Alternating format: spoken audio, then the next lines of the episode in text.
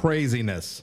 That's what we might have for about four hours tonight. Craziness. This could be one of the weirdest, longest nights in NFL draft history. I'm not exaggerating. It's going to be fun. What will the Saints do at 29? We don't even know what the Texans are going to do at number two. How the hell could we know what the Saints are going to do at 29?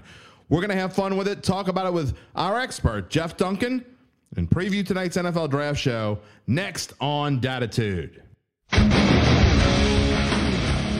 If you're looking for the latest scoop and in depth interviews on the Saints, the NFL, the Pelicans, LSU, along with the best bets of the week, then lucky you.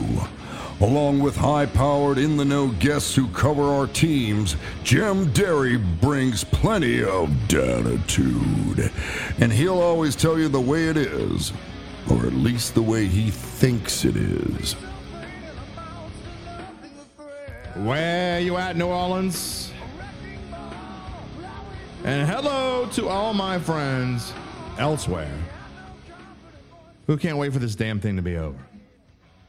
And who are, are waiting for surprises and surprises and waiting to say, what in the hell did the Saints just do? Happens every year, doesn't it? Almost every year. Last year was a weird exception, Chris Olave and Trevor Penning, but uh, more times than not, the Saints take someone that was not expected to be taken, wasn't on most people's draft board, because that's what the Saints do.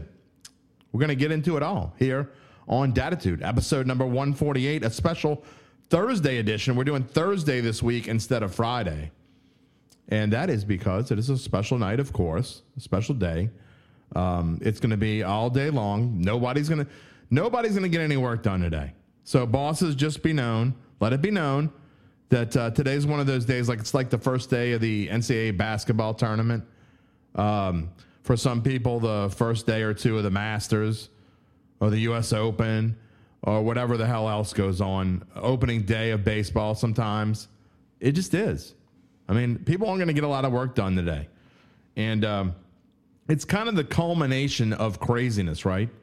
Uh, we go through this period of time where I'd say from the beginning of March, or maybe even you know during Mardi Gras around here, when people are getting excited about different things, until the draft is over.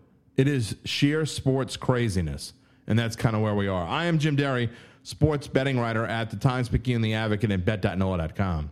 Again, episode number 148 for a Thursday, April the 27th, 2023. Um, what do you think the Saints are going to do tonight? You know, I've been asked this, I'm not joking, 100 times over the course of the last month. Um, I appreciate that people respect my opinion, but the, the true answer is not only do I not know what the Saints are going to do tonight, not only does my guest, who knows everything about the Saints, Jeff Duncan, not know what the Saints are going to do tonight, but frankly, Mickey Loomis, Jeff Ireland, and Dennis Allen don't know what the Saints are going to do tonight. Now, they have a general idea of where they might go. And I, again, when Dunk comes on, one of the first things we talk about this morning is they may have an idea of, they may have narrowed it down to likely five, six, seven guys that may be the pick at number 29, assuming they stay at 29, that is. They may have an idea of who is going to be on this team when this night's over, but they don't know who it's going to be. You can't possibly know how it's uh, who it's going to be because you don't know how the night's going to go. And that is every year, no matter whether the Saints draft, you know, rarely we've seen them draft in the top 10 or so over the, you know, since the Sean Payton era has come in because they're usually not bad enough. Now, this year, had they kept their pick, I think they would have been 10th. I think that's where the Eagles are drafting tonight. Um, but the fact that they traded up uh, or made the trade to give Sean Payton to the Broncos, get that 29th pick, they do have a pick now in the first round. But there's no way to know. You can't even pinpoint what side of the football they're going on.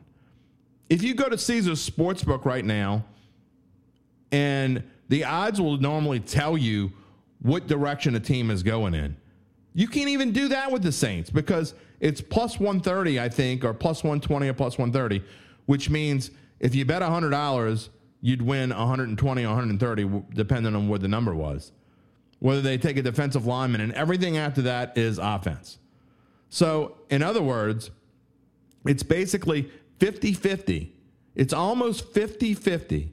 It's maybe slanted a little bit towards offense, which I think is interesting because a vast majority of the mock drafts I've seen have the Saints taking defense.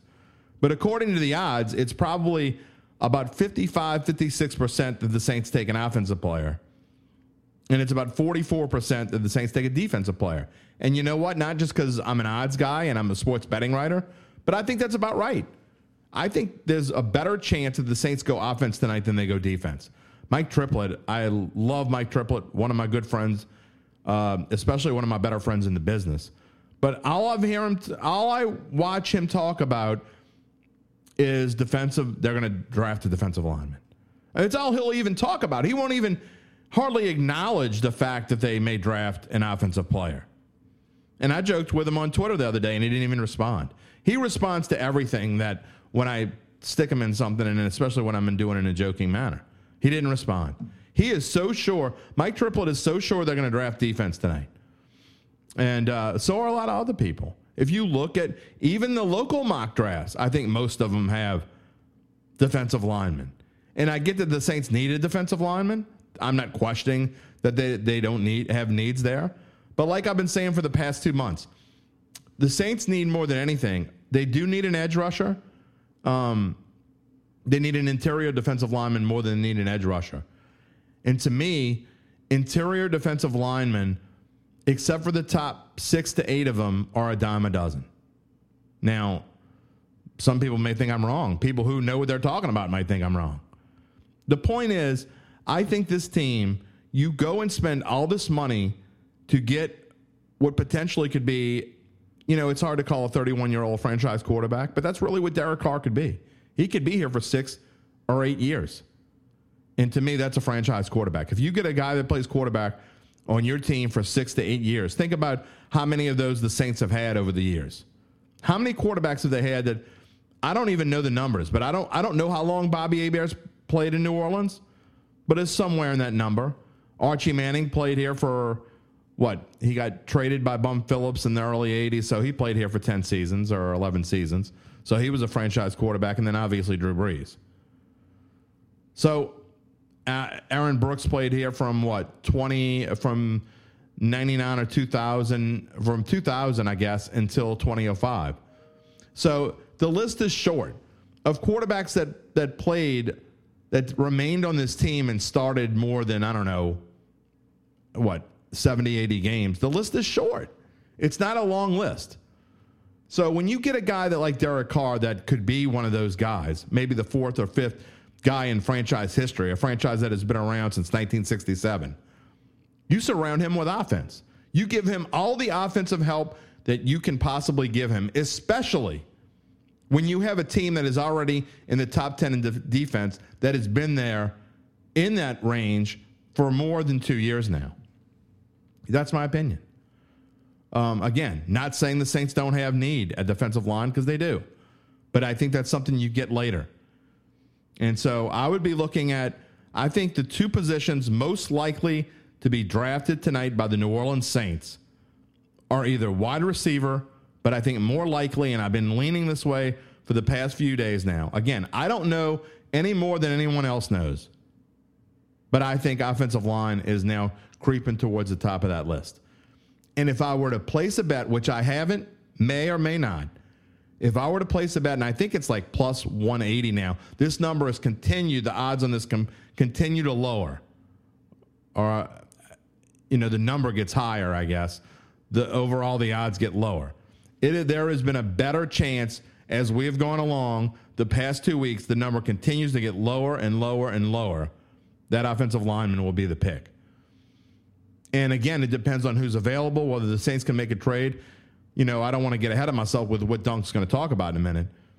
But Dunk says the Saints are always, always looking to move up if they can. Mickey Loomis said yesterday that they not may not be able to because they may not have enough of what would be needed to move up. And if they do, they might only move up a couple spots. So we'll see.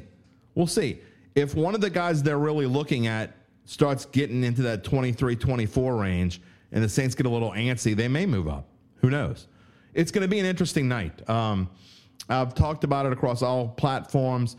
Uh, obviously, you're listening to this podcast wherever you get your podcast, by the way, or you listen to it on bet.nola.com. And uh, we're going to have our first ever bet.nola.com, nola.com, the Times Picayune the Advocate live draft show. I did this back in 2015 with my good friend Jim Rapier. It was the year that the Saints had two picks in the first round. They drafted Andrus Peat, which ended up working out. I mean, you can make fun of Andrus Peat all you want, and Lord knows I have. But when you're on a team for this long and you've been a starter for this long, despite his injury issues over the past seven years, I guess eight seasons, um, you're a good player and worthy of a first round pick. Now, the other pick that the Saints made in the first round, and we were shaking our heads then, probably one of the rare occasions when we shake our heads at the Saints and we're right, was them taking Stephone Anthony. Who? Who the hell's Stephone Anthony? Exactly. I mean, that's, I mean, uh, some of you diehard football fans remember who, and diehard Saints fans remember Stephone Anthony, but I barely do. And, uh, you know, it's funny because I was going back and looking at that show when we were talking about doing this upcoming show tonight, again, on all of our live Bayou Bets channels and NOLA.com channels on Facebook and Twitter uh, and YouTube beginning at 6.50 p.m. and throughout the entire first round, or at least until well after the Saints pick. Um, we're going to have all of our Saints uh, writers and columnists on Saints Drive with Spencer Urquhart. It's going to be there managing the thing. And all of them will come on at some point tonight. Um, but, uh, you know, it's rare. It's rare when the Saints get it wrong. I mean, sometimes we shake our heads and say, who? I mean, you know, just look recently. Peyton Turner. I mean, that's probably a bust. I mean, we don't know for sure that he's a bust yet, but it's, it's certainly looking that way. Uh, some people like to label Cesar Ruiz. I mean, what the hell? I mean, but he's still, he's been a starter since he's gotten here.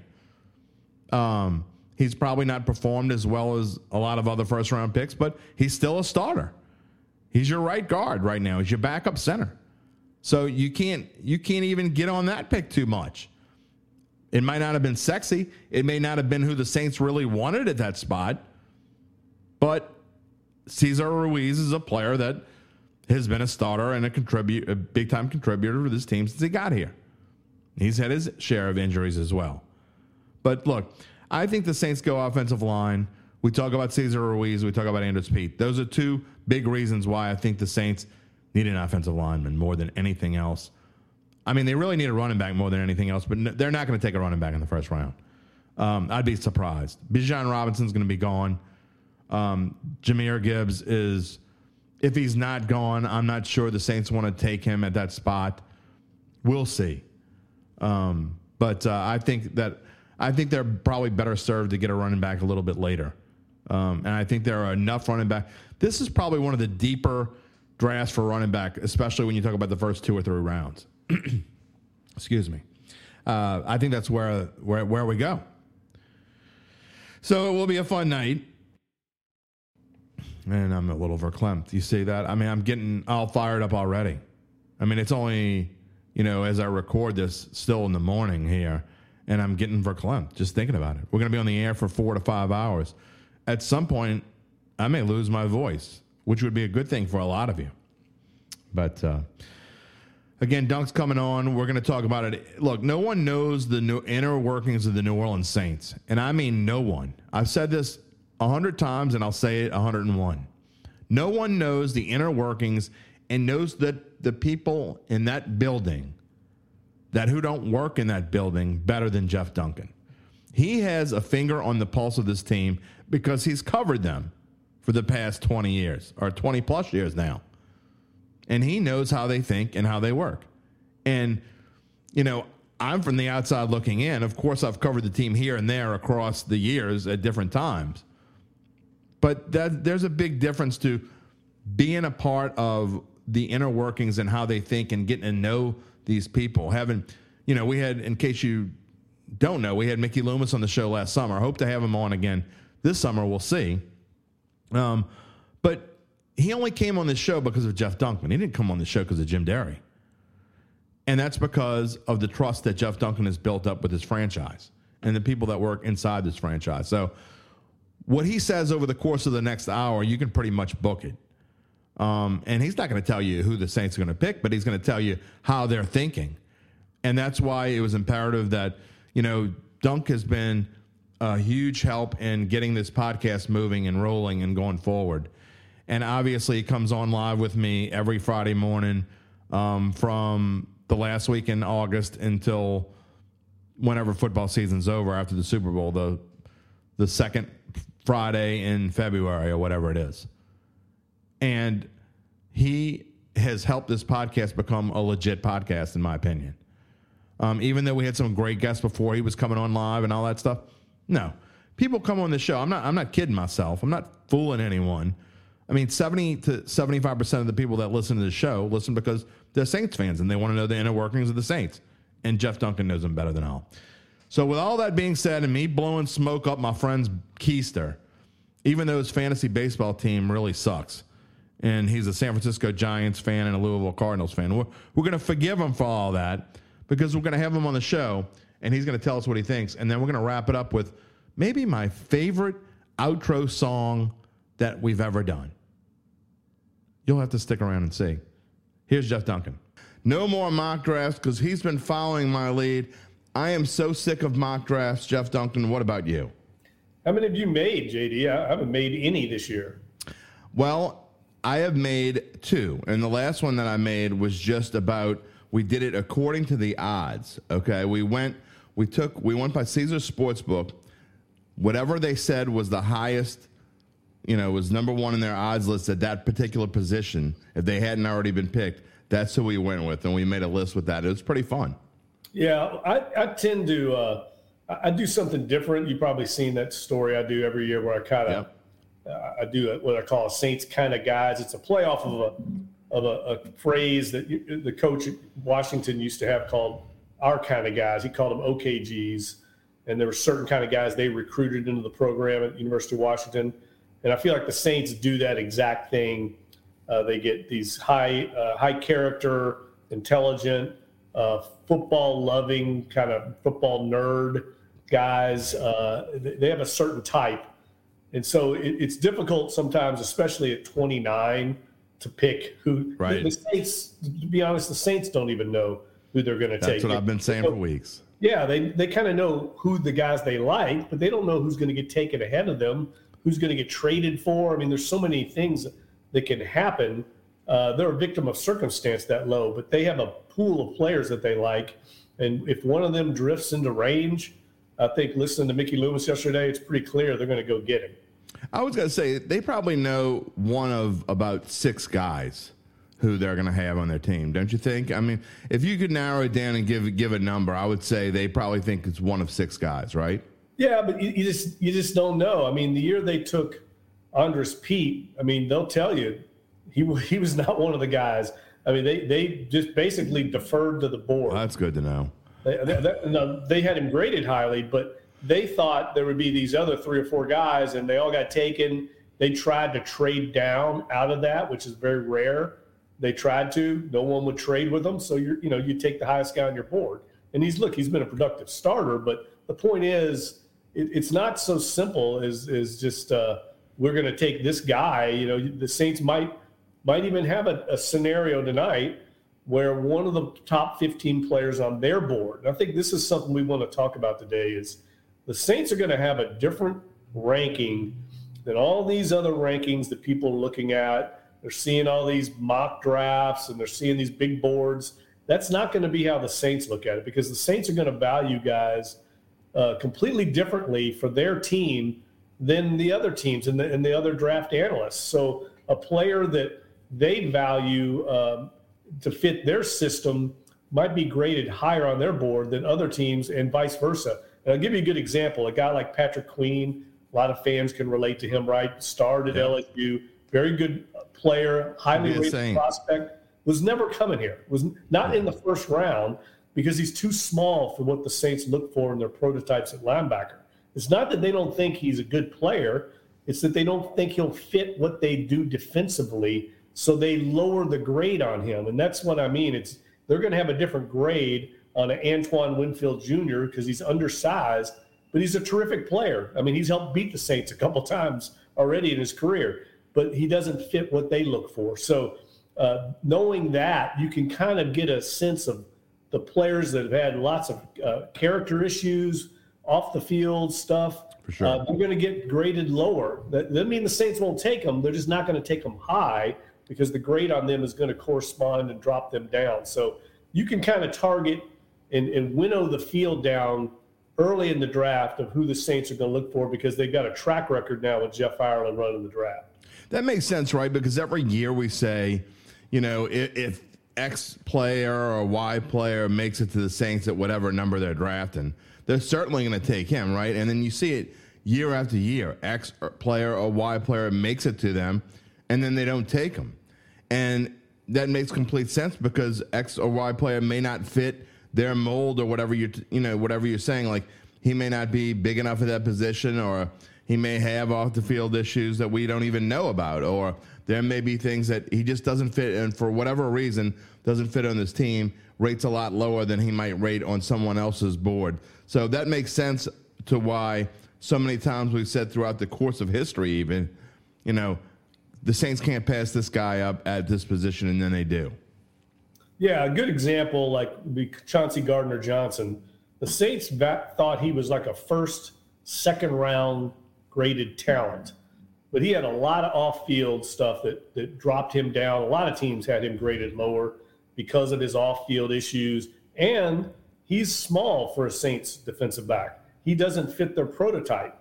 But it's not that they don't think he's talented. Right. They just he doesn't fit their size, speed thresholds that they have for that position. That's why they were fine taking him in the fourth round, but they would not have taken him in the first round.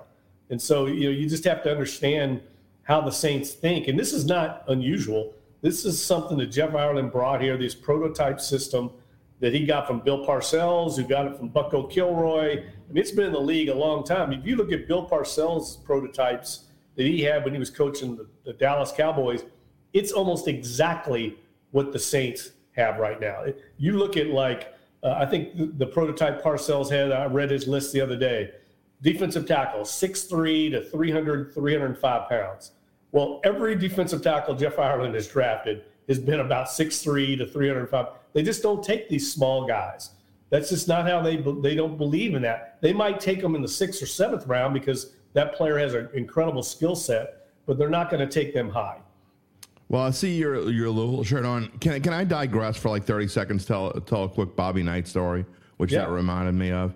You you talk about size and all that. The first time I ever got to cover Bobby Knight doing a you know coaching a basketball game, his number one Indiana uh, Hoosiers were about to play in, in the NCAA tournament. UNO was in the same bracket. They sent me to Indianapolis.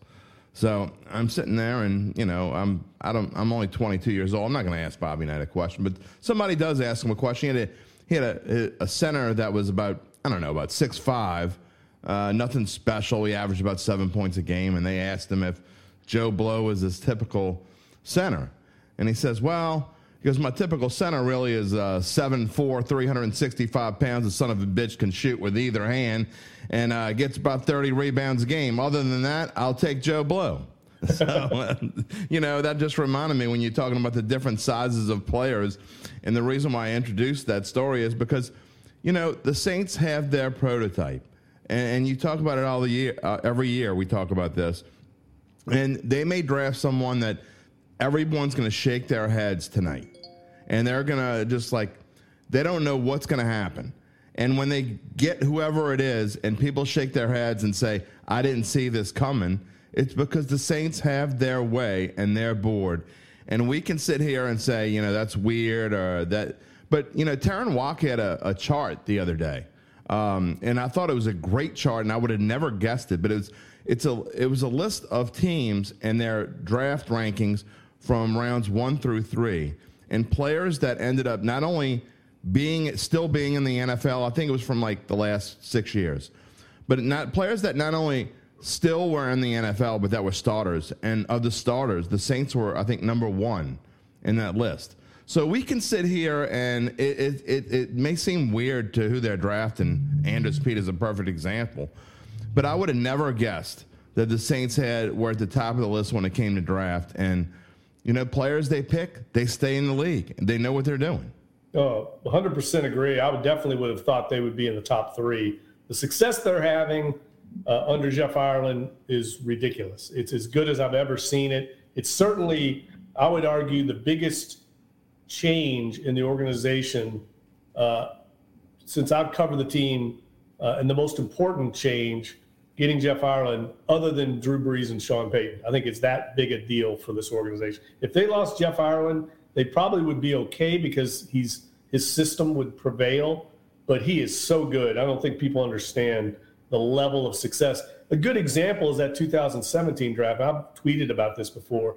It's not just that you know the Saints got such run out of it, but these other guys like Marcus Williams, Trey Hendrickson, Alex Anzalone, they've gone on and sound, signed second contracts. Right. They're starters and productive players for other teams. That's what you want out of a draft pick is a guy that's going to be around and sign a second contract. That's that's kind of the whole. I think, uh, in my opinion, the the threshold for a successful pick is if you get to that second contract and you'd like to sign, re-sign him, but in some cases the market dictates you don't get him back. And look, if he if he signs a big contract with someone else, it means you did your job well too, right? And you might get a, a, a compensatory pick for that. So yeah, yeah. And so I, I think the Saints have done remarkable job. People can nitpick on oh, you know, Marcus Davenport here or you know Peyton Turner there. Stephone Anthony. That's going to get like a lot of uh, attention. But the fact is, you know, those guys have still been productive. They haven't been they haven't washed out you can look around the league and find guys that that two years later aren't even on the team that drafted. Yeah. Uh, the Saints haven't had that. Yeah, that, that's absolutely true. So remember that, and I, and I prefaced this, but remember that tonight when the Saints pick at 29 and you say, what the hell are they doing? The answer is they know what they're doing. And, you know, I may say tonight, you know, by the way, here's a shameless plug, but a great segue.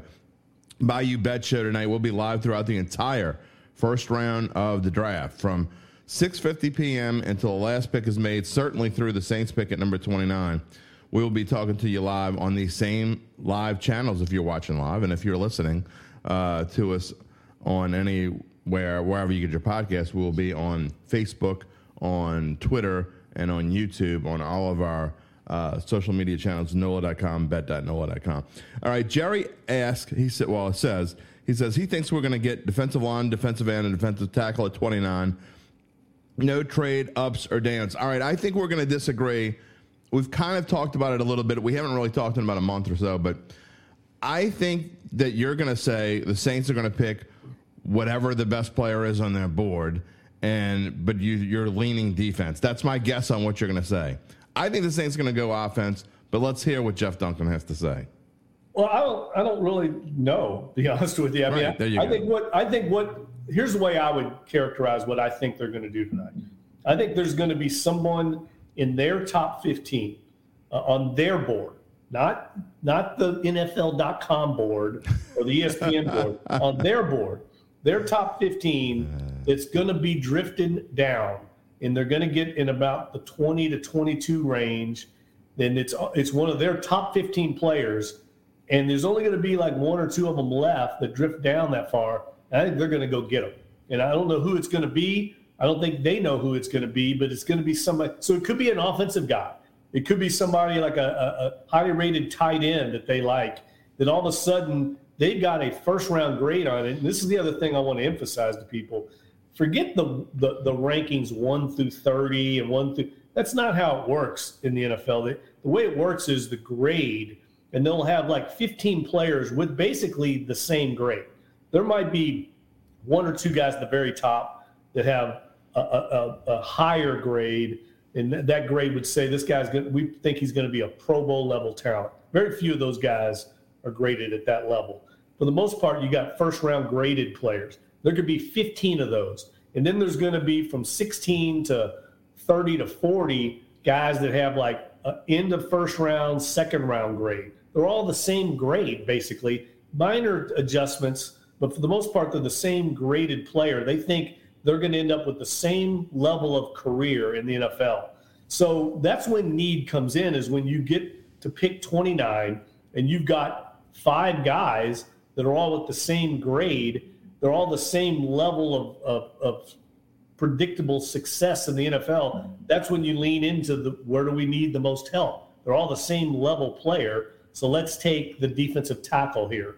Now that there may not be a defensive tackle there, then you end up taking whatever else you need. But that's just how the, the draft works. It's not about the guy at one is way better than the guy at 12. For the most part, there's a very minor difference between those guys. That makes sense, and why we why it's hard to even harder than usual, right? If the Saints are picking at 29, it's harder than even usual to predict even what position or which side of the ball they might take because, like you say, they don't know, and they go by their board, and you know whatever they think is is if somebody falls to a certain spot, they, they go up and get him. That's why it's so hard to pick what the Saints are going to pick. It's impossible to do. And, and look, a lot of times, you know, they're trying to trade and go get a guy and they can't find a trade partner. They yeah. can't make it happen. Uh, you know, that's happened in the past a couple of times where they tried to trade up and, and haven't had the ammunition or the, the willing trade partner to make the move. And, and they've ended up taking a guy. Like Andrus Peat was a good example. They took Andrus Peat because the guy they wanted to they take. Wanted Brandon Scherff, right? Yeah, the guy. Well, the guy they wanted to take was taken right before them, and they couldn't trade down. They tried to trade down. A lot is made about the Saints never trading down. A lot of times they've tried to. Right. You know, two particular times they've tried to trade down. They just nobody wanted to trade with them. Nobody wanted right. to come up to their spot because they didn't have a guy they wanted. So there's just so many circumstances involved here. Cesar Ruiz was a good example. They took him. I know they were, they were really interested in the linebacker. I think his name's Murray from Oklahoma. Hmm. Uh, that's who they really were targeting, and he got taken right before them. I think someone traded up and took him, and they they defaulted to their board and took took Cesar Ruiz. One that they didn't like him, but that's not who they. If, if Murray would have been there, they would have taken him. So you know, there's there's a lot that goes on that uh, I think that people think there's this grand plan, but right. what this last two weeks have been about is going through all the different possibilities.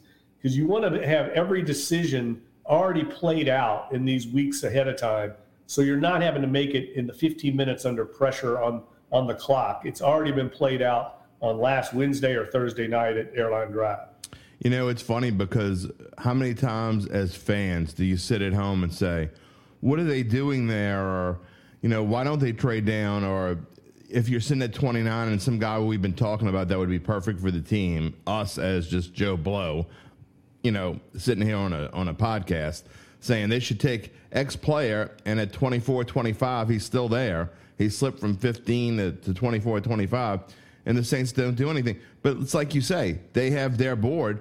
They've gone through every scenario before. We just don't know what their scenarios are. We don't know what their we don't necessarily know what their grades are, and it, it's interesting that you talk about that, you know, they may sometimes it just may not happen for them where they tried to trade up, they couldn't find a partner, or they they tried to trade down and couldn't find a partner. I mean, we don't know what's going on in there.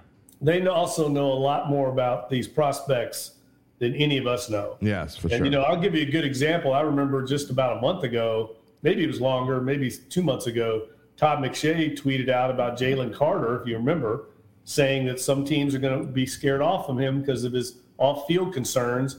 And Todd McShay got destroyed on social media because nothing had come out yet about Jalen Carter, and people were attacking him. And I remember sitting there watching this brush fire play out as usual on social media, and I'm thinking, I know Todd McShay. Todd McShay's got great sources. He talks to general managers and scouts all over the league. He knows something about Jalen Carter. And sure enough, it all came out later on. Now it's all out there. But the point is, uh, these they, these teams do such exhaustive background checks.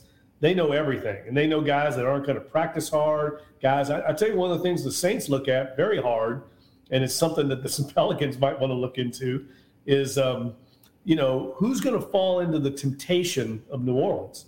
Uh, you know, this is a city, as we all know, we love it, but you can find trouble on Monday night here. easily. You can go out every night here till three or four a.m. if you want, and we all love that about the city because we have friends and family that come in, and you can always find a scene. But the Saints really look hard into that. Who's going to be tempted?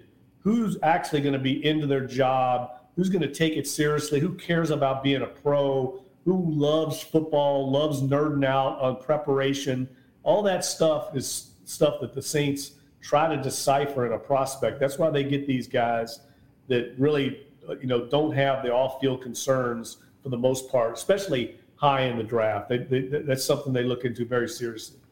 Yeah, I mean, the Saints are clearly that has been their MO the last 15, 16 years. They just don't bring someone in the building that they think could be a problem. Uh, sometimes it happens and it is what it is, but uh, that's just who they are.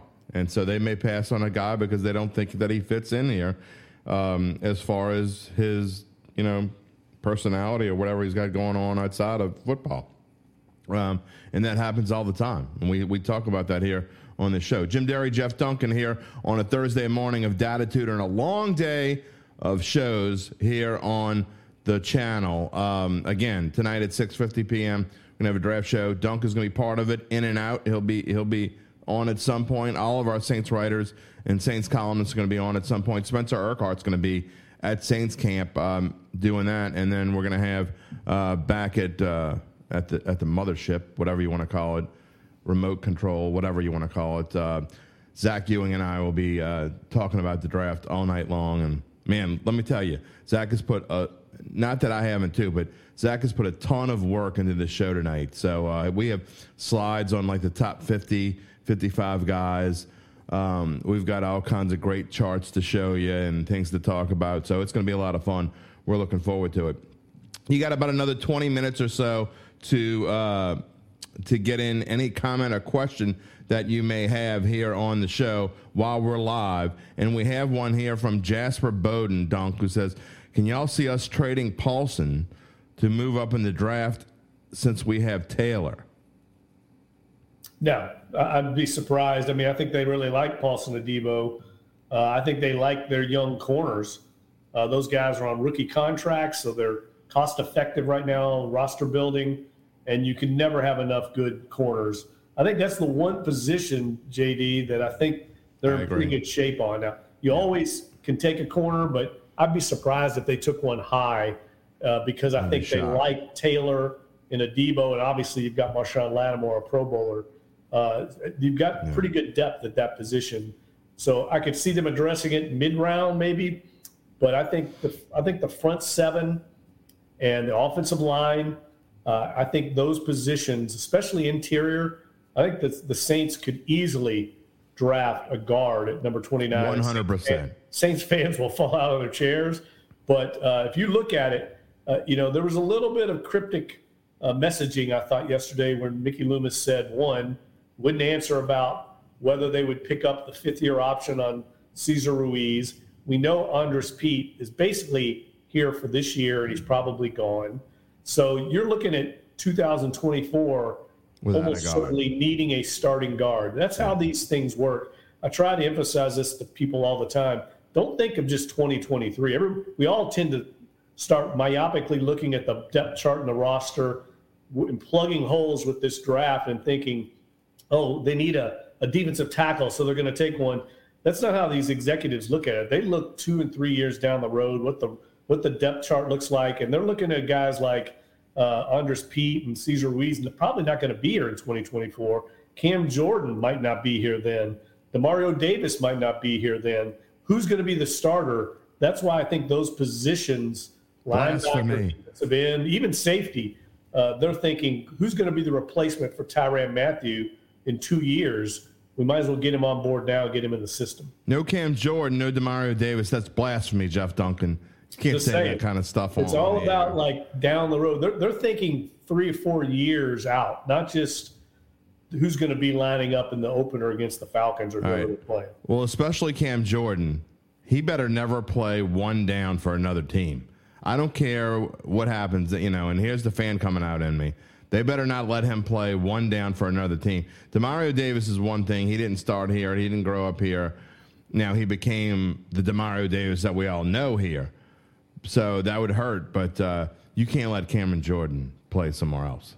Yeah, I agree with you. He should retire a Saint, and I think he will. I think he's highly valued in the building. And the way they've re- been restructuring his contracts every year, they almost have yeah. to keep him because yeah, if they right. ever traded or cut him, I mean, it would be a huge cap hit. Uh, so I think they're counting on him retiring a Saint. Jim Derry, Jeff Duncan here on Dattitude this morning on this Thursday morning, April the 27th. Um, look, I think that I agree with you wholeheartedly.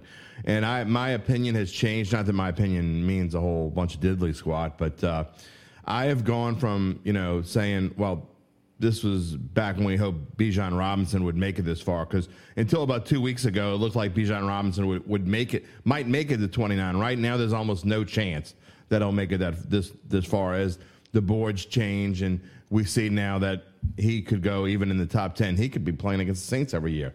Uh, yeah. There's a chance that Atlanta takes the Falcons. I, have thought about this scenario, JD, and you you growing up here and being a diehard Saints guy. What if the Carolina Panthers take, as we all expect, Bryce Young tonight. Yeah. Falcons take Bijan Robinson at number eight. I think all of a sudden, I mean, we've all just been saying the Saints are going to win this division. I'm not 100% sold on that. I think it's a would be a three team fight between those three. I think Tampa is going to finish last. And oh, I think that's I think that's clear that they're the worst. You start looking at what Atlanta's done this offseason, they've gotten a lot better. I know they're still going to be struggling at quarterback, and I think that is their biggest issue. But when you start adding playmakers, like if you had Bijan Robinson, you already have Allgeier, the running back last year, who Allgeier, yeah, yeah, Allgeier. I'm sorry, ran through the Saints, ran roughshod through them yeah, last year. be really good. You've got Pitts, the young tight end, who's you know I think going to be a Pro Bowl talent. They brought in David Njoku. They got Drake London. As I say, you've got that first round draft pick from last year, Drake London.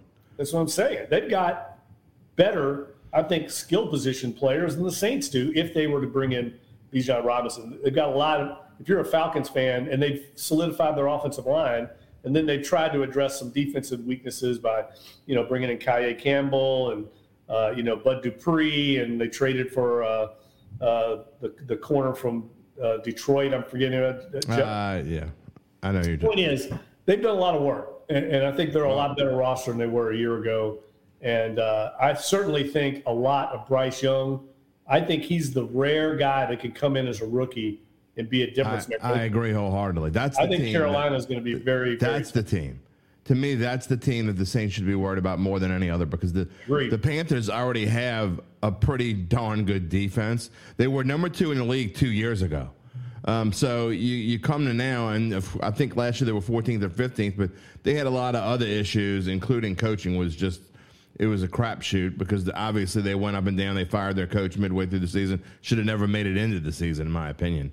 But uh, you know, and then you have Steve Wilks, and you don't know what to do with him. And should they have kept him? Maybe. But I, I like Frank Reich, and I think that Bryce Young is going to make a major difference for that team. I know people kind of laugh at me when I say this, but I think Bryce Young is the next Drew Brees. I, and, and I don't like to throw labels on kids like this early but I look at that kid and that's what I see. I yep. mean, I really think he's going to be the next Drew Brees, and I certainly think he's going to be in this league for a long, long time and be a thorn in the Saints' side for a long time. 100% agree with you. I could not agree more. I think he's going to be a, a star player in the league. Uh, you know, it, right? Look, the one thing that could that could happen is he could get hurt. I think yeah. that's the only thing that prevents him. They've got to really, when you know you've got an undersized guy like that, you've got to do like the Saints did with Brees and that is Give him the best build up a wall in front yeah. of him, invest in the offensive line, keep him clean. But the, he's a lot like Brees in that he's so smart. He's a step ahead of the defense. He gets the ball out quick. He's just very he's a step ahead of everybody else, and I think I think they can be very good very quickly.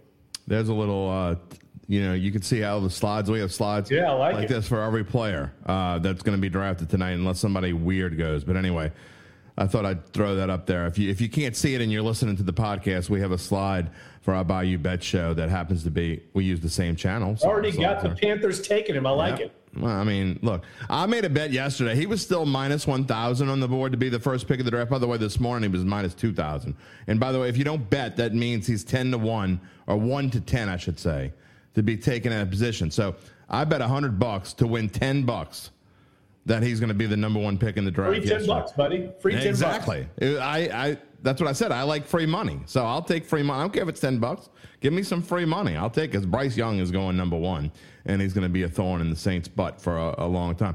You go going back to what you talk about with the Falcons. Um, here's my problem with them. Besides the fact that they're the Falcons, and I never give them credit for anything. Um, I don't think Arthur Smith has what it takes. Okay, first off, that's number one. Number two, you talk about all their skill positions, and I agree with you. I think that I think I don't know why they would. I mean, I guess I know why everyone wanted Bijan Robinson. I don't think they should be desperate enough to take Bijan Robinson with their first pick at number eight because I think they're okay there. I don't think they're great there, but I think they're okay there. That's something for later, in my opinion. Um, wide receiver, they're pretty good. Tight end, they're as good as anybody in the league. I think they need help at offensive line because I think when you have basically a rookie quarterback in Desmond Ridder, who played four games last year, um, and obviously needs all the help he can get. If this guy is going to be a star in the NFL, and to me, basically this year is an experiment uh, because I think you have to go into this season with him as your quarterback, unless for some weird reason like C.J. Stroud falls to you at eight, then you have you're in a quandary and maybe you trade down or right. something. But you know, this is the kind of team that needs to get like a Paris Campbell, right, or a Peter Skoronski or, or whatever. They need help along their front, and they need an anchor, and they need someone that's going to be there for the next 10 to 12 years, in my opinion. Well, I think they've gotten better on the offensive line. Some of those guys, like Lindstrom, I mean, those guys have panned out. They, they were struggling. It's a good. It's really a good lesson for everyone uh, those two rookie offensive linemen they took a couple of years ago really struggled their first year. A lot of people were panning them, saying they were busts, and both right. of them last year played very well. And I think they're only going to keep getting better. I, I, think they're fine at left tackle. Now, down the road, you might want to find a replacement, but I think they're okay there. Don't they still have um, Matthews there? Yes. Yeah, you know he's he's he's serviceable. He's been solid for years. I think they're better up front, but the area they really need help, I think, is pass rush. It, it seems like forever they've needed pass rush help. They've never been able to solve it. I think getting Ryan Nielsen there, they'll be better just because he's a he's a better coach. I think he'll get more out of that defensive line. But I think you get a guy like Robinson, almost every analyst thinks is one of the five best players in the whole draft. But he Sometimes just jumped up, Dunk. Though he, he, I mean, two weeks, like we said, two weeks ago, we thought there was a chance he would still be there when the Saints picked the 20. I know, like maybe nobody, nobody thought he was not one of the five best players in the draft. That's been going on for months. Right. he's one of the five best players. Just, and a lot of this is just we, we got two months of people talking about That's the draft. A lot of it's still in air. I think Robinson's the kind of guy. I, I can remember back. Uh, I, I tell this story before, but like the year that the Saints took Deuce McAllister, I remember the day before the draft talking to Randy Mueller. This is back when the general manager talked, talked to you on the phone. two?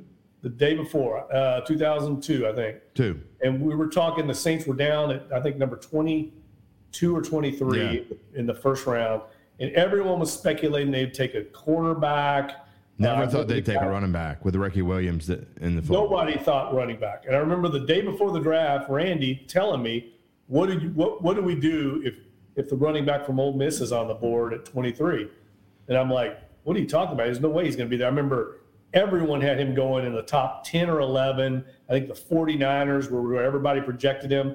And right. Randy made a good point. He goes, if he gets by the 49ers at 11, he could easily follow us. And, he, and he's right because I started looking at the other teams and they all had really good running backs. Yeah. And it's exactly what happened. And they took him. And I remember putting him in our, our, our little bubble of players that could go to him. That night, I put him in there and I looked like a genius because no one had him going number 11, I mean, going going that far down the draft. And the Saints took him. They didn't really need him, but he was so good, and they were able to trade Ricky Williams. Deuce became the all-time leading runner in the history of the franchise, and it worked out. Even though they didn't really need him, he was he was too damn good to pass up. I think you know, that could be what the, the, the case is with Bijan Robinson. I, I, I remember thinking uh, when they picked Deuce, and it's hard to remember this because – he was so damn good, so it's hard to remember anything negative. But I remember them taking Deuce, and I'm like, well, he's a great player, but what the hell are we going to do with him? Um, and I, rem- if you remember correctly, Dunk, that first year, it might have been the first two years, but it's definitely the first year. They had trouble finding a way to get him in the game. Hardly played. He was mainly a kickoff returner. Uh, played on punt returns. I'll never forget what happened. They, they, were playing the Falcons. I was covering the yeah, game. That's right. In Atlanta. last game of the year maybe the second or third. Uh, it was late, late in very year. late in the season. They gave him the ball on a play, and he went took it to yep. the house. They were, I think, they were getting beat. I think they lost the game. Yeah, I think you're right. He went like fifty something yards, and Jim Haslett later told me. He didn't tell me this at the time. He later told me they they were all watching that play in the film room like days later and said, this is the best running back we have.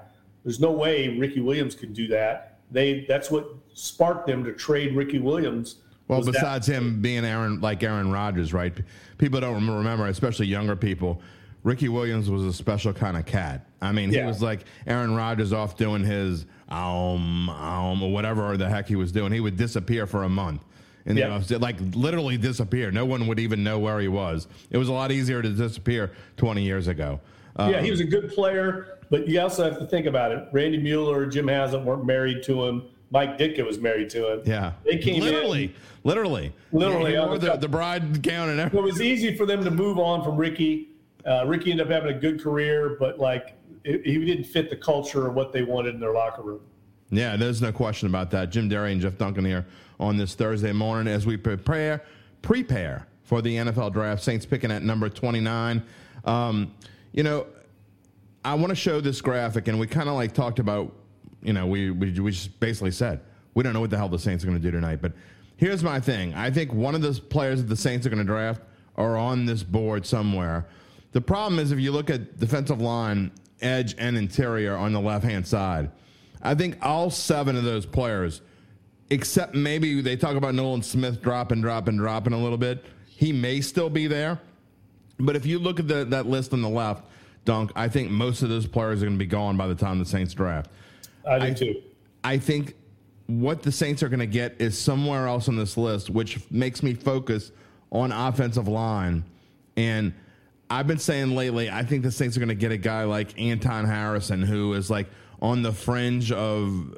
And I'm not saying it's necessarily going to be him, but I think it's somebody on the along the offensive line, and the Saints need help there. Obviously, um, you know, what do you think of this list? It could be Well, wide receiver as well. I love the list. I think you're exactly right. The guy that I've kind of fallen in love with, I tweeted about a little while ago, that the more I I read about him, the more I researched him, the more I think this could be the guy that they go get, and that's that Lukas Van Ness from Iowa. I think he kind of fits exactly Yeah. what they look for in a defensive lineman.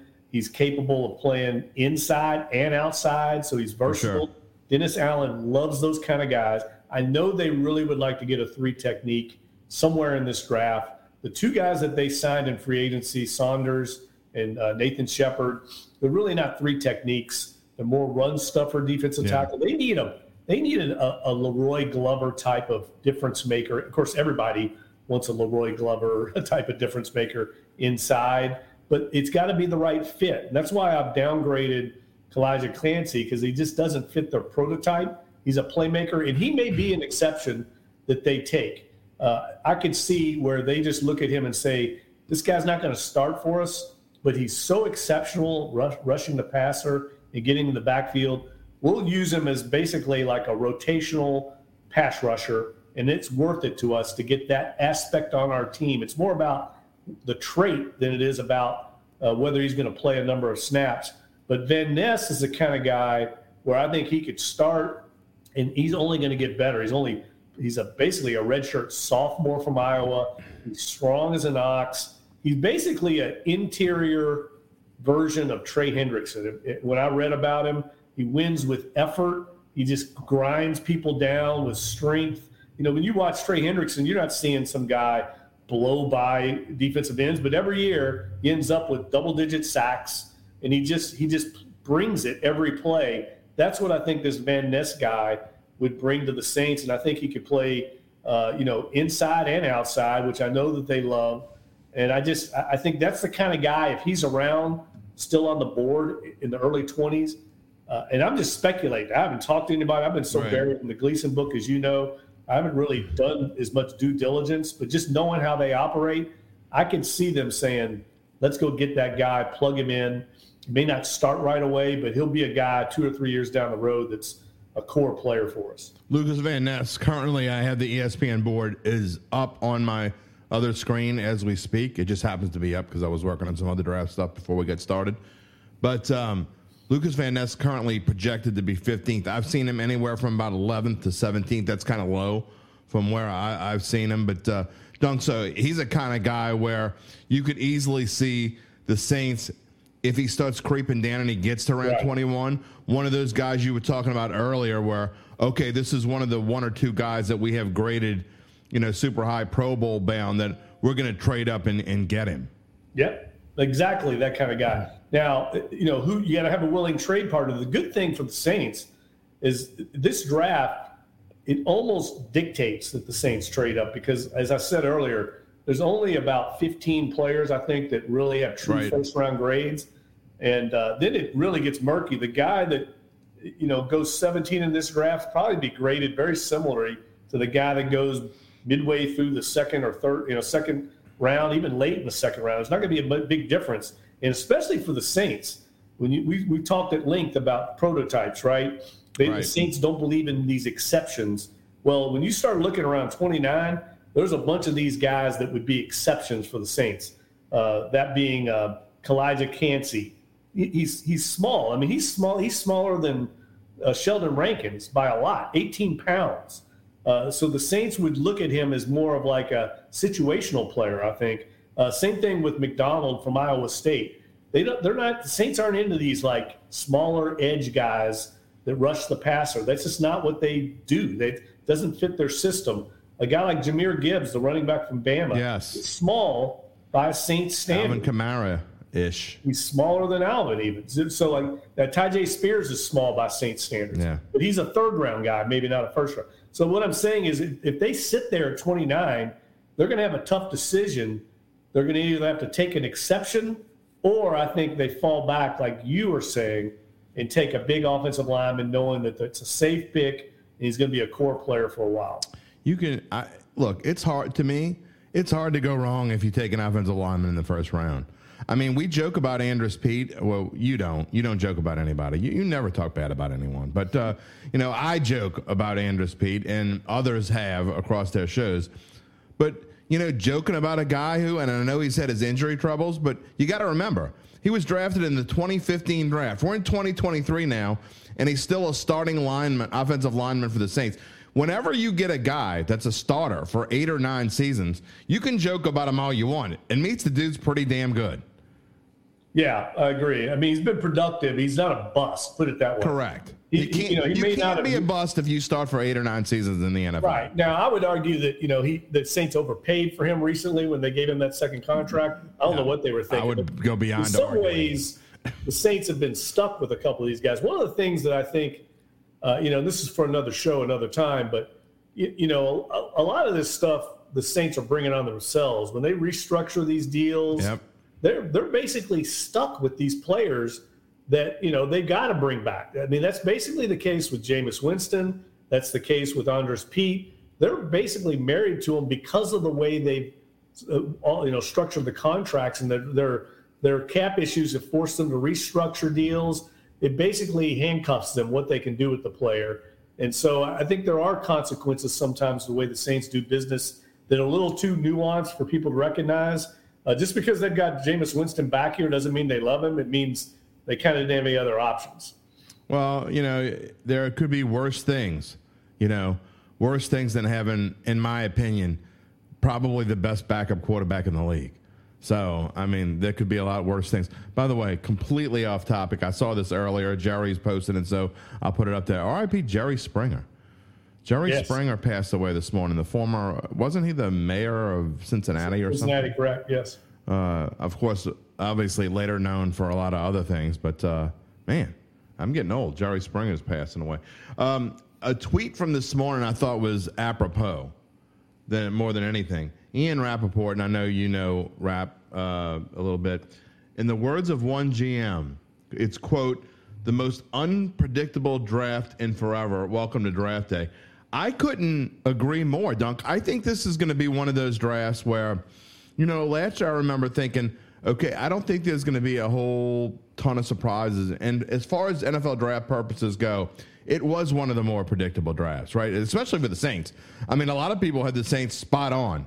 They had both picks right. And I don't know if you were one of those or not, but it was not that hard. In fact, by Saints standards, it was probably the most predictable draft they've had in the since Sean Payton and Mickey Loomis had gotten here. And I know Sean Payton was gone, but uh, this this tonight, and I'm not just talking about the Saints. I'm talking about the entire night.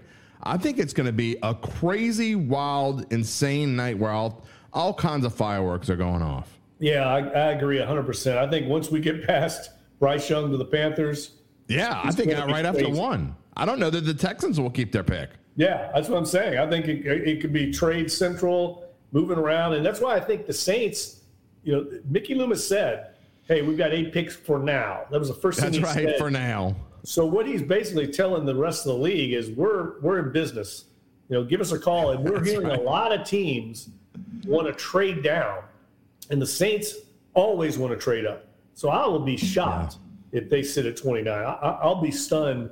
It, it, just means that they couldn't make a deal. And it, that's, it, right. all it means because I think they will definitely try to move up, use some of those assets. But Mickey did say he doesn't think they've got the ammunition to move up very far. So what that reading between the lines, for me, that means he doesn't want to move off those second and third round picks. And that's smart because in this draft, it's about 100 players deep. In other words, you can get starting quality players in the second and third round of this draft. I don't think the Saints want to give up those picks. And to do to get up very high, you'd have to to get up into say the teens. You'd have to give up at least that third rounder. So it sounds to me like they, they, they really don't want to do that. Maybe they go into a future year but if they only can use one of their fifth, sixth round picks, you're not going to get up very far from 29. That's going to limit them. That's why I think he's he's being honest when he says that. He doesn't know how far up they can go. We got about 10 more minutes in this show. So if you want to get a comment or a question, and now is the, is the time. And again, tonight beginning at 6, 6.50 p.m. on all these same channels that you're watching the show on, uh, we will have our live Bayou Bets draft show um, we will go live from 6:50 and through the end of the first round tonight. So it's going to be a four or five hour show. Uh, Zach Ewing and I will be anchoring it. Everyone on staff, everyone on the entire uh, Advocate, Times Picayune, NOLA.com staff is going to be on pretty much at some point tonight if they have anything to do with the Saints. So it's going to be a lot of fun, and uh, that starts uh, tonight when the first round starts. Um, okay, so you saying that, Dunk, that that tells me that you know they're going to hold on to their second or third round pick. Okay, so that's what, what you're basically. I'm not 100 percent sure of that. No, I mean I just think that they would prefer to hang on to it. Okay, so with that being said, that leads me into the question that I didn't know if we were going to get to or not. I didn't put it down as one of the questions I was going to ask, but I was thinking about it last night. If it if there came a time to ask it, I would. So here it is.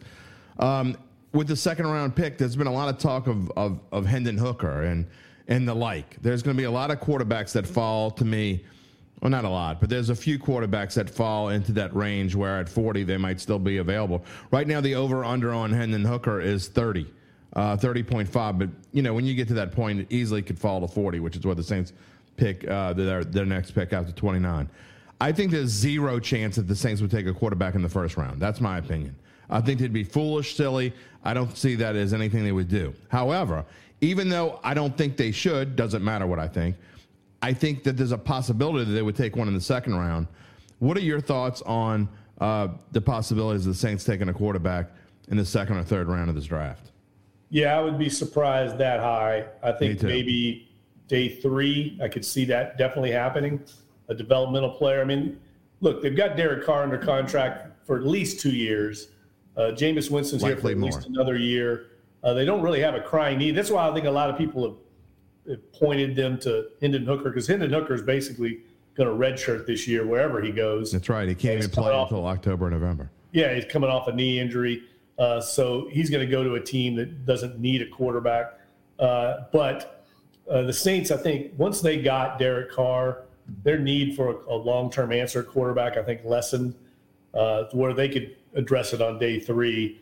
Uh, I certainly think that streak of going back to Archie Manning, 1971. Yeah, that's intact. Uh, it's going to be extended. Yeah. The, for those who don't know what, what Dunk's talking about, and uh, the Saints have, I don't know, I think it's the only quarterback they've ever drafted in the first round of a draft. I know it is the only quarterback. The, the, the streak is alive. 1971 is the last time the Saints have drafted a quarterback in the first round. That was Archie Manning, and uh, it's not going to happen tonight. And no one, no one else in the league is even close to that. I mean, it's it's mind boggling that wow. how how much of an outlier the Saints are compared to everybody else. Well, before, you know, what's funny is before Drew Brees, uh, you think about the quarterback list that's gone through this place. We were spoiled here for 15 years because uh, to me, Derek Carr.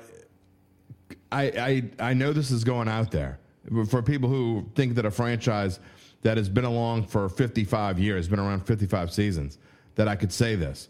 But I think Derek Carr has an excellent chance. Sorry, Bobby Hebert, to be the second best quarterback that has ever played for this team.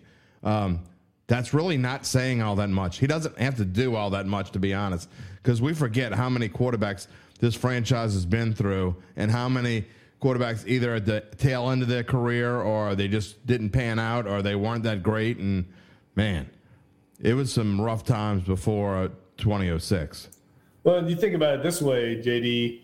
Uh, after Brees, they they've used basically Jameis Winston, Andy Dalton, and now Derek Carr. All three of those guys were first round draft picks. Yeah. So in their mind, they're just going about acquiring quarterback talent in a different way as opposed to the draft. Now, I personally think sometimes you got to go invest in a rookie quarterback and develop them. Uh, but sometimes the best way to do that is when you already have a good quarterback. Uh, you know, the the Panther, uh, the Packers are the greatest example of that over the years with Ron Yeah. Wolf. They would take Mark Brunell and Aaron Brooks and you know Hasselbeck. They, they, they drafted quarterbacks when they already had Brett Favre and developed them, and then they would trade them or Aaron Rodgers worked out. yeah, Aaron Rodgers. I mean, they they've done a great job. Now you're looking at Jordan Love finally paying off for them. They, they basically had him sitting on uh, on the bench in mothballs for for three seasons. By the way, I meant no disrespect to Archie Manning whatsoever when I said that Derek Carr could be the second best quarterback. Had Archie Manning played for, and I, and I know the old people out there like me, and I'm including myself in the old people, but uh, you know, you think about the people who were fans of the Saints back way back when. Um, had Archie Manning played for a real team, Archie Manning would be in the Hall of Fame. That's just my opinion. So I meant no disrespect to the to the great number eight uh, there when I said that. All right, um, you know we talk about the surprises that could happen tonight, and while they're unpredictable, um, you know if we had an over under trade potential, like how many trades do you think we're going to see in the first round tonight? Wow, that's a great one. Is there? I wonder if there's a prop bet on that. A I think there is actually. I'm gonna have to go look for it, but I think I think there is, and I, I'd I'd want to say it's around the. If I had to make a number up out of the, the off my top of my head, I'd say 5.5 would be my number. Yeah, I was going to say about six. It's funny. I was to I think about six would be about right because there's so many teams. I think that are in the trade market. We also have a lot of teams with multiple picks, and that always Yes. that always plays into the trade value. I think these quarterbacks. I'm fascinated to see how the quarterback So am I. uh, thing plays out. I mean, we've heard so much smoke lately about Will Levis. Uh, I may be wrong. Maybe my bias is a. maybe my bias is a Louisville Cardinals coming in here, There's no but bias. I just never thought he was that good. He's I don't know. He's Him not good. Anthony Richardson both. I watch a lot of. He's not good football. either. I, I don't get it, man. I, I do not get it. Maybe the league is passing me by, but I'll be shocked if those guys end up being elite level quarterbacks. You know, it boggles the mind. Both of them. I think uh, Levis is is just. If you watch him the last part of the year, now I thought he looked really good the first half of the year, but a lot of it was against not even average competition, right? And then I don't get the Anthony Richardson thing at all. He he he's an awful passer. Like if you want to compare him, and I guess you would compare him if you had to compare him to the likes of a certain player. I know someone's looking for the next Lamar Smith.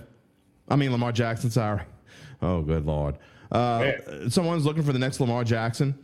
But the problem with Anthony Richardson is he can't throw nearly as well as Lamar Jackson. And Lamar Jackson's an average at best passer. I mean, so I don't think he has the legs that Lamar Jackson has. And I certainly don't think he has the arm that Lamar Jackson has. And you're talking about a project kind of player that I think would need to be in the NFL and be in an NFL training room, uh, film room, or whatever, and with NFL coaches for a little while. So, do you really want to take someone at the top of your the top of the draft who really essentially that's reserved for a starter? I mean, an immediate starter? I, I don't see it. Yeah, So- and here, here's the difference. I would say you make a great point. I mean, I remember clearly being a Louisville guy when Lamar Jackson came in. He was a big recruit, but he wasn't like you know Arch Manning or anything. But he was a big recruit for Louisville, Right. And he came in. They already had some established quarterbacks in the system that you know. So there was basically a, a quarterback competition that that fall, and he was a true freshman in there, and everyone kind of thought he's going to sit for a year and learn. And I just remember early on in those scrimmages, Bobby Petrino going, "This cat is different." Like, and he inserted him in right away as the starting quarterback. As well, he should have. He was productive right away. I mean, he won the Heisman Trophy, led Louisville to great heights. They were a top five team at one point. Yeah. That's a big difference from what Anthony Richardson did. Anthony Richardson was a project in college. So what do you think he's going to be like in the pros where it's much more sophisticated, much more difficult?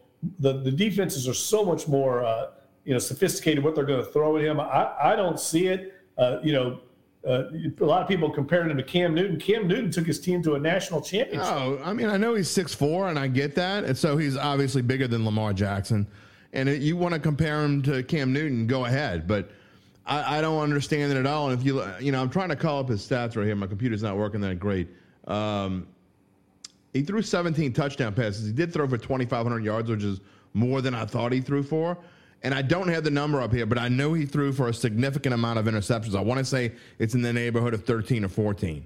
So you throw that many interceptions in a season when your touchdown number and your interception number are relatively close, and I would say that's relatively close, that's just crazy, in my opinion. Yeah, I'm with you on that. I mean, I think sometimes I think, and I, know this goes on in some corners, sometimes I think because we've gotten so uh, you know, we lean on this in business. There's so much hype and so much coverage about the draft that we, you know, we allow these personnel evaluators and coaches to speak off the record, so nobody puts a name yeah. to.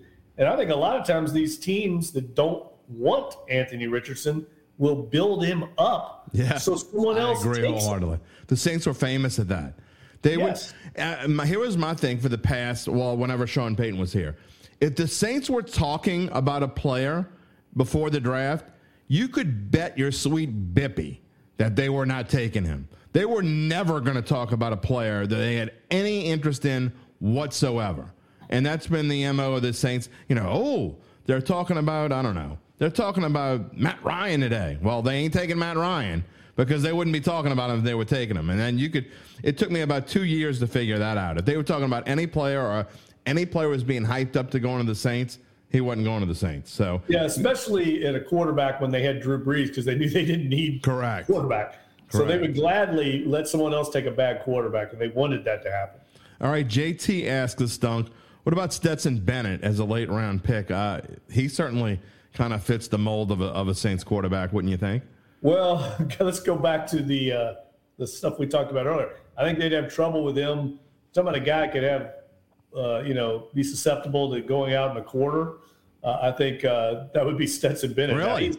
Oh my gosh, yeah, he's legendary. Oh, he got a, didn't he get a uh, DUI or something? Or yeah, that's just the tip of the iceberg with Stetson Bennett. Oh, okay. Now, this is a guy that knows he's good. He's cocky. I mean, he went in and beat out Justin Fields, you know, who was a top recruit. Uh, won two national titles. There's a lot of things to like about Stetson Bennett that I think the Saints would would maybe buy into, but this is a guy you take at the right spot in the draft, uh, which would be very low. And so I don't think he they would be totally against him, but there would be a little concerns with how you know how he's going to be off the field because of this city, this market. I think the guy that I liked as a as a day three potential uh, stab at quarterback is Aidan O'Connell from Purdue. Yeah, I agree. He's, he's like a really talented player. He's not a great, you know, mobile guy, and I know they're going more and more to mobile quarterbacks here. But um, Purdue quarterbacks have worked out. What's that? Purdue quarterbacks have worked out here. Yeah, and he fits all the rest of the, the intangibles they look for: productive leadership skills, lives and breathes football, overachiever, all those things they look for uh, in that position. Uh, I think he fits, but uh, I don't know where Aidan O'Connell is going to go. He's one of those guys you've seen some people have him third grade, third round grade. Some people have all the way down to sixth round. So it'll be interesting Did, to see. Didn't Jim Everett go to Purdue? Yes. And so Bob, the, Bob went to Purdue. Uh, I'm just talking about Saints quarterbacks. So they've had. Oh, yeah. Uh, starting quarterback. So I thought I thought he did. So Jim Everett and Drew Brees. And Jim Everett is certainly in the top five to show you how how bad the quarterback list is. No offense to Jim Everett. He was only here for I think three or four years.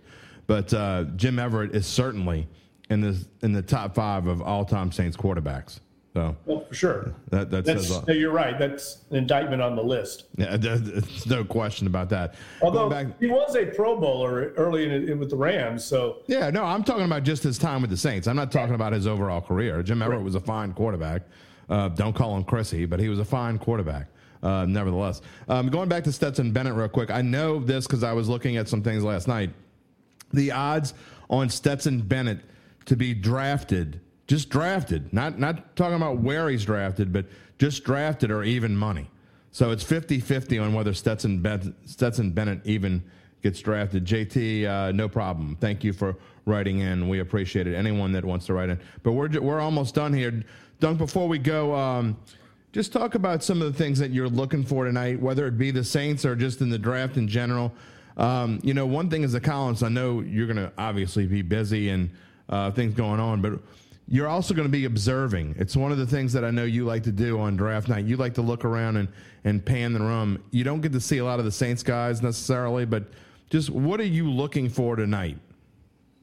Well, I'll be I'll be watching what the Falcons and, and Panthers do because I think they're both, uh, you know, the Saints need to look over their shoulder at those two organizations, and I think uh, like we 100%. talked about talked about earlier, Bryce Young. I know Rod Walker, our colleague, is going to write on Bryce Young and the Panthers. I think it's a very smart column because I think they're going to be the team now, just like we've had the Buck Saints for the last few years, Yeah. and that's been the big.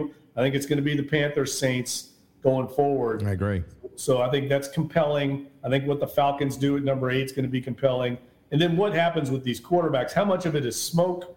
How much of it is real? And I personally, just me personally as a, an observer, I think Bryce Young's the only sure thing of any of these quarterbacks. Uh, I think he's definitely going to be a great player in the league. But after that, it wouldn't surprise me if none of these guys pan out. Uh, some of them could, but I think the quarterback situation is going to be interesting to watch. Uh, and- talking about that, I think, and you know, one of the weird things that came out of this little mock draft via odds list that I did, um, CJ Stroud bec- with the odds. And so, look, people can say whatever they want. The people who do these odds know more than anyone. They have moles all over the place. They have more moles than Ian Rapoport, Adam Schefter could ever have. I promise you. They don't lose money. They know what's going on. And so when I did this mock draft, CJ Stroud fell out of the top 10. I think he could be the one. And I look, I've always made fun of Ohio State quarterbacks. I know I am in the vast majority when I say I don't think Justin Fields is ever going to be a great NFL quarterback. I mean, minority. I know I'm to, I don't think Justin Fields is ever going to be a great quarterback. And it's not because the Bears don't have an O line. I just, from what I've seen, yeah, he can, he can run great, but maybe I'm wrong. Uh, maybe, but I think, and I, I've always made fun of Ohio State quarterbacks, but I think CJ Stroud could be legit. Um, I don't think he's legit enough to take maybe in the top two or three, but if he falls out of the top tens or even to the Falcons at eight, like I said before, they're going to have a major quandary if it's time for them to pick and CJ Stroud is sitting there on the board Right. at number eight because to me, he's the only other starter type quarterback on this list. Forget Will Levis. Forget Anthony Richardson. CJ Stroud is a potential 10 year kind of NFL starting quarterback. And I, I hope he does follow the Falcons. Let him to have to make a decision. Well, he's a guy that I think a lot of people are targeting to Tennessee and the Titans. That Yeah. would make a lot of sense. Uh, you know, they're probably got Ryan Tannehill under contract for one more year. That's they right. missed on Malik Willis. Uh, everything I've heard is he's fallen out of favor with their brain trust. Yeah. So it would make sense for them to bring in a guy like Stroud and build around him. A very good coaching staff. I, I think the concern I have with Stroud is just what you said. The track record of Ohio State quarterbacks kind of reminds me of the guys that come out of like Lincoln Riley's system uh, in That's right. Oklahoma. They're just the system is so productive that guys are wide open. And you know, using the inverse uh, theory here, you know, we hear all the time about quarterbacks not having guys around them, not having weapons, and you know, you got to give give Justin Fields weapons. Well, these quarterbacks that come out of Ohio State have been throwing to NFL receivers for five, That's six right. years. I mean, uh, just And think he had one as well. He's he had a first round uh, receiver with him uh, as well. Well, I mean, C.J. Stroud was throwing to Chris Olave and uh, Garrett Wilson, and now uh, Smith Jackson- Njigba. yeah. I mean, three first-round draft picks at Yes. receiver. So, you know, they're wide open usually when they're when they're running that system. So, that's the concern I have is, uh, you know, it, this Ohio State track record of quarterbacks is not not great. Zach Ewing likes to make fun of me when I say, you know, you can't just overall generally say Ohio State quarterbacks aren't any good. I mean, it's just, you know, it's almost a coincidence. They went to Ohio State. That doesn't make them automatically bad. Yes, it does. Tell me one good Ohio State quarterback. Art Schlichter? I mean, seriously, who was the last good Ohio State quarterback? Oh, Justin Fields. You don't know that yet. And again, I don't particularly like what I see, but even if you do like what you see, he hasn't proven anything yet. So I want I dare anyone to name one good Ohio State quarterback. Go ahead, you can't do it, can you? Yeah, look, I, I think here's the thing. do it. I, I think I think CJ Stroud can be fine. Like I don't think he. I agree. Like you know, I think he can be a solid quarterback. But when you're drafting that high, you're basically saying this guy's going to be our dude. And and it, when you invest high in a quarterback like that, they they can't just be okay. They've got to be you know a franchise type player. I regardless, I still think he's better other than Bryce Young. I think he's better than any of the other ones, and I don't know what. And I get this stupid Vanderbilt test. I don't even know the name of it, but I hate these stupid tests. That's Let's get rid of these stupid tests.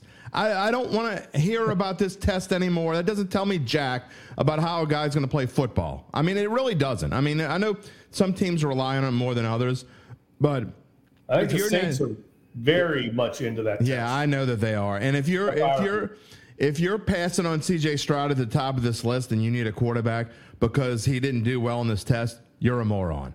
Okay, just let him beat your ass later on because he will. Um, and so anyway, that that's We'll see about that. I don't know. I don't know if you and I agree on that. Yeah, If you grade high on that test, it doesn't necessarily mean you're going to be good. But if you grade low historically, no one has ever graded low and turned out good. we'll see. I, I- and you know we don't, we usually agree on most things. So, and I Yeah, usually look, de- they use it because. Brock Purdy graded very high and he panned out. Oh, Everybody whoopty. wondered how he, he didn't how necessarily lasted. pan out. He's only played eight games in the NFL, Dunk. I wouldn't say that he panned out. Well, for a seventh round draft pick, I think you got a starting quality quarterback. That's pretty good. Do we know that he's a starting quality quarterback because he played eight games in the NFL? Well, he's. Uh, he's I mean, I guess if they, re, you're to your point, You're if they, re- basically saying, what do you think he's going to regress or what? I mean, I, I don't think you can get enough from any player playing eight games in the NFL. I, Well, you know, I, that's just my opinion. But No, uh, look. Here's the thing. Drew Brees graded really high on it. Uh, I think. I think there's well, a he lot played of more than eight games in the NFL, so And I think that test. I think that test tells you a lot about the quarterback position more than anything else. well, I know Bryce Young was off the charts in that stupid Right. thing. Right. I, I, I think it tells you a lot. My Um, I don't know. I, I just, I guess quarterback's a different bird.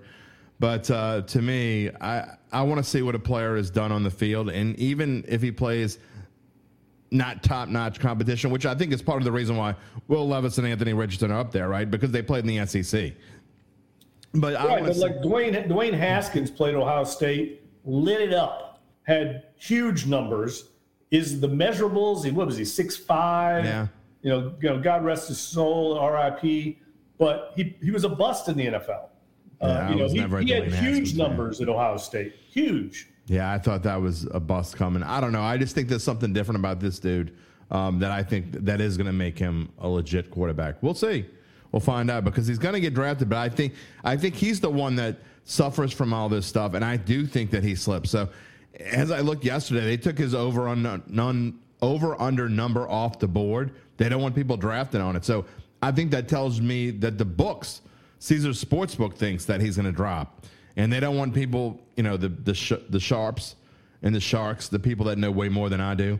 They don't want them betting, and that have a lot more money than I do. They don't want them betting on this because they think Yeah. he's going to fall, and I think he's going to fall as well. So to me, that's the one to watch tonight. That is my surprise that C.J. Stroud drops out of the top ten. Um, I'm talking about past Atlanta. I know that I talk about them having a quandary, but if Bijan Robinson's there, they're probably going to take him. They need an offensive line, and we'll see. It's going to be a lot of fun, Dunk. We've been all over the place a little bit this morning. Um, Saints draft night to me is always intriguing. I'm looking forward to it again. Looking forward to having you on our Bayou Bets live show and the entire Saints crew. Uh, we'll be back at it in a little while. Yeah, everybody, listen to us tonight. Join in. It's going to be a lot of fun, and we'll have uh, lots of information live from the Saints draft room. I'm hoping to get with some of the coaches and scouts there before the draft. So hopefully we can gather a little intel to kind of inform you later tonight. Especially if you're a Saints fan. I mean, if you're just a general NFL fan, we're going to have all that stuff. We're going to be we're going to have a little ticker at the bottom of the screen that's going to tell you all the pictures like they do on TV, and we're going to have knowledgeable people talking about uh, some interesting things as we go along. Uh, Dunk, looking forward to seeing you tonight. We'll uh, go get some rest before the, before the damn thing. I'm off to Steve Gleason's house. Got to get it. Forget the rest. He's got other work to do. All right. Well, exactly. That that's not the greatest segue in the world. Uh, we didn't really end that segment the way that I. You normally when I go into a live show, I especially with Dunk, I'm thinking of how okay, how am I going to end this to where it's a smooth transition in the podcast, and I completely whiffed on that. Um, you didn't want to hear me talking about the live show because I'm going to do that before we finish here tonight. Uh, this morning, I said tonight. Everything's tonight, right? I'm a night owl. It is what it is. All right. Um, it's going to pretty much wrap up the show. I think we've said all we need to say, and you're ready for the draft because I am too. Which leads me into what tonight is going to be. And all I can think about it, what is the outro song for today? When, when you talk about this song, it is certainly not about sports, but it fits what we're doing here tonight. Uh, the, see, I did it again. It's kind of like playoffs. I mean, I don't know. I'm all over the place already. It's going to be a fun four hours tonight. I can't wait to do that show. Um, but it is what it is. Uh, but when I was thinking of what song we're going to go out to, oh, what a night. Frankie Valli is one of the most unsung heroes in the music world, right? I mean, for those of you under the age of, I don't know, probably 35 or so, you're probably saying, who the hell is Frankie Valli? But uh, if you don't know, go check out the Four Seasons. And he doesn't even sing most of the song. He's really only got one line that he kind of repeats over and over again. Um, but Frankie Valli is a, an American treasure, in my opinion. That's right. I said it. I'm old. Frankie Valli is an American treasure. And that's what tonight's going to be. Oh, what a night. Because tonight on across all of our social media platforms Facebook, Twitter, YouTube we're going to have a live show. We tried this in 2015 when it was just NOLA.com and it worked out pretty well. But we are so much more technologically savvy, I guess. I think the show is going to be fantastic. Zach Ewing has worked his keister off. I give him a lot of a lot of jabs in the ribs as you know as we go, but he has worked his butt off in the show. When I came up and, and asked him a couple weeks ago if he wanted to do this, and he went running with it. Uh, you know, Robert Young, who is um, one of our senior uh, managers, he was all in on it. We got a couple sponsors for the show. We're going to have fun with it. Again, all of our people at Saints Camp, we're going to have all of our Saints reporters and columns are all going to be on the show at some point. We got great graphics to show you throughout the show. It's not going to just be Saints, it's going to be kind of geared towards Saints, kind of geared towards the odds per se on what player might go next. But we're going to be jumping out ahead. We're probably going to have picks for you before they announce them on the air because we're going to be following all the social media stuff while we're going on. So, oh, what a night it's going to be. Make sure you join us. I'm telling you, it will be worth it. It will be better than the ESPN shows, especially if you're a Saints fan. Again, starting at about 6:50 tonight on all of our channels. Waiting to see what kind of night we're having. We're going to have a fun, a lot of fun. There will be no show tomorrow. Programming note: We will be back a week from tomorrow, next Friday, May, whatever the heck it is, um, and talking about talking about all the things that's going on. And go back and look at what the Saints picked. We might have Dunk on again next week because I know how he likes to talk about the Kentucky Derby. So make sure you join us tonight. Have a great Thursday, a wonderful weekend. We will see you next Friday. Enjoy the draft. Peace and love, my friends.